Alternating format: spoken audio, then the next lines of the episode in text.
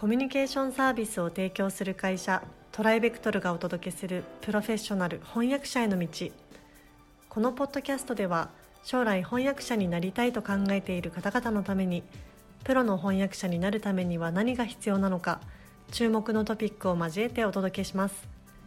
この番組は企業大学研究開発機関向けの翻訳サービスを提供するトライベクトルが対応言語50カ国以上年間1万件以上の翻訳実績をもとにお届けします。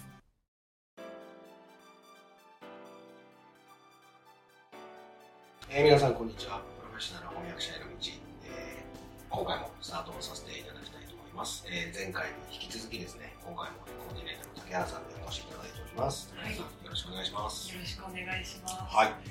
えー、まあ早速なんですけど前回からですねあの、まあ、ツール周りですねを一つ一つ、あの教えていただいているので、えー、今回もえー、前回が SDL トラドスだったので、今回はですね、メムソースというツールについてちょっとご説明をいただきたいと思いますので、はい、はい、早速始めてもらっていいでしょうか？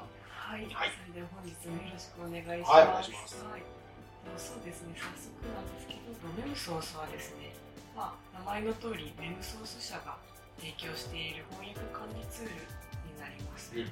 チェコ共和国のあのプラハに本社がありまして、はい、でまあ、もうちょっとあのあの歴史の方に触れていきますと、はい、2010年に設立されているんですね。はい、でえっとまあ、こちらの M ソース社が知られるようになったのはあの AI 機能を導入したことによって、まあ、一気に知られるようになりました。そうなんですねはい。でまあ主に例えばあの有名なピスピスタプリントですね。こちらのような、はい、あの大企業が、えー、翻訳ソフトウェアのあのメムソースを導入するようになります。うん。それでこう広がっていくって感じなんですね。そうですね。はい、ありがとうございます。あの結構2010年ってことで10年あれ今から12年。ですね、はい、意外と歴史がありますよねはいとあるんですよ、歴史が。でも最近ですよね、名前が出てきてるのでね、ここ数年、なんか急にっていうイメージなんですけど、日本ではここ数年で、まあ、よく知られるようになったのかなという気がしますね。なるほど、ありがとうございます。じゃあ、あのこのメムソースの特徴ですね、うん、ちょっと教えてもらってもいいですか？はい。はい、メムソースには主に3つほど特徴があります。はい、で1つ目はですね外部との外部サービスとの接続が可能といったところですね。外部サービスはい、はい、まあ例えばですけど、あの Dropbox だとか Google ドライブとか皆さんよくあの使われるとは思うんですけど、はいはい、こちらのような、まあ、サービスとの連携が可能っていうところですね。はい、で、まあ、例えばその Dropbox とか Google ドライブとの接続ができることによってあのデータの管理とか共有ですね。こちらがすごいあの行いやすくなります。あれですね、まあ、そのツールを使ってなければ、それをそれいちいち保存したりとか、はい、それをメールに添付して送ったりとか、まあ、そういう作業があるけど、はい、それがいらなくなるんですね。そうですね、はい、おっしゃる通りです。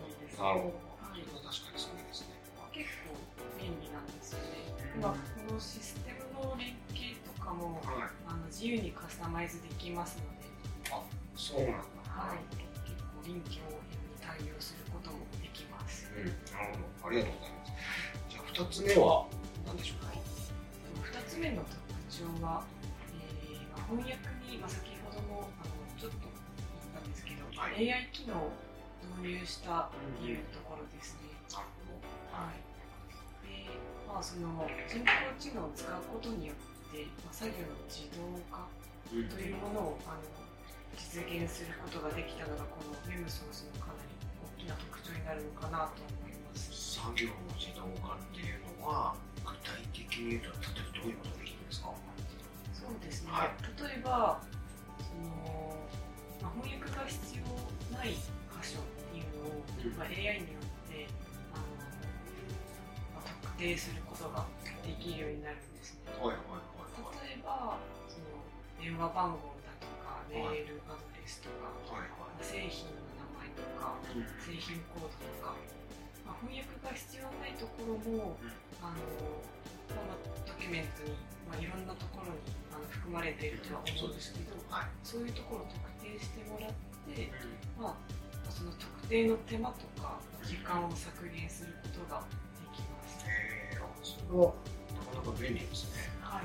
すごいですね。そうするとありがとうございます。えっ、ー、とじゃあ最後三つ目の特徴を教えてもらえますか？はい。三つ目の特徴は、はい、翻訳のまあ、翻訳作業のワークフローの自動化っていったところにちょっとなんか難しいことでワークフローの自動化、はい、そうですね。そもそもそのウェブソースの中にあのワークフローいろいろなんですか設定することができるんです。ね、例えば、はい、まあ、翻訳の中でもいろんなプロセスがあるとは思うんですけど、はいはい。まあ、翻訳だったりチェックだったり、レビューだったり、そういったプロセスをまあ、あの決めてもらえれば、はい、まあ、あの例えばその翻訳者からチェッカーだったりのあの、まあ、連絡ですね、うん、まあ、そちらのやり取りのコストを削減することができるんですね。要するにその、えっと、一般的なプロセスだと、えっと、翻訳者さんから納品があってコーディネーターが受け取ってそれを、えっと、チェッカーとかレビューアーにファイルを渡すと。はいっていうのが、えっと、必要なくなるとですね。そうですね。なるほど。要はその翻訳が終わったよっていう連絡が、えっと、チェッカーさんとかレビューのところに、まあ、届く。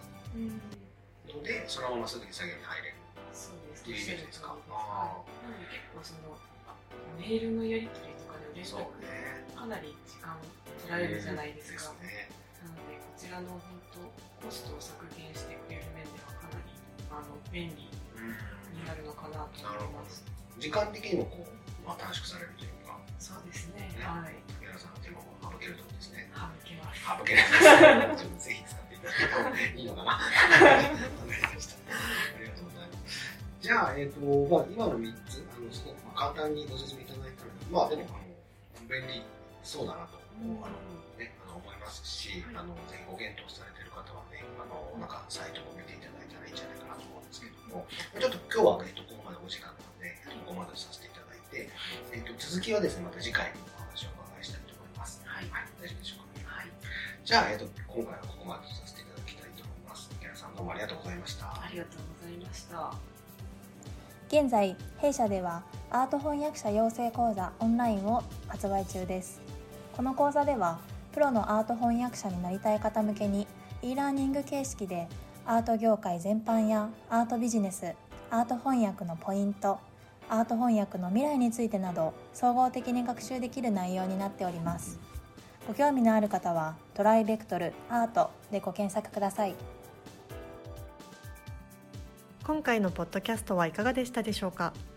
弊社では翻訳者志望の方からのトライアルも受け付けております。弊社ウェブサイト翻訳者募集のページをご覧ください。その他ご質問やお問い合わせはいつでも弊社ウェブサイトからご連絡ください。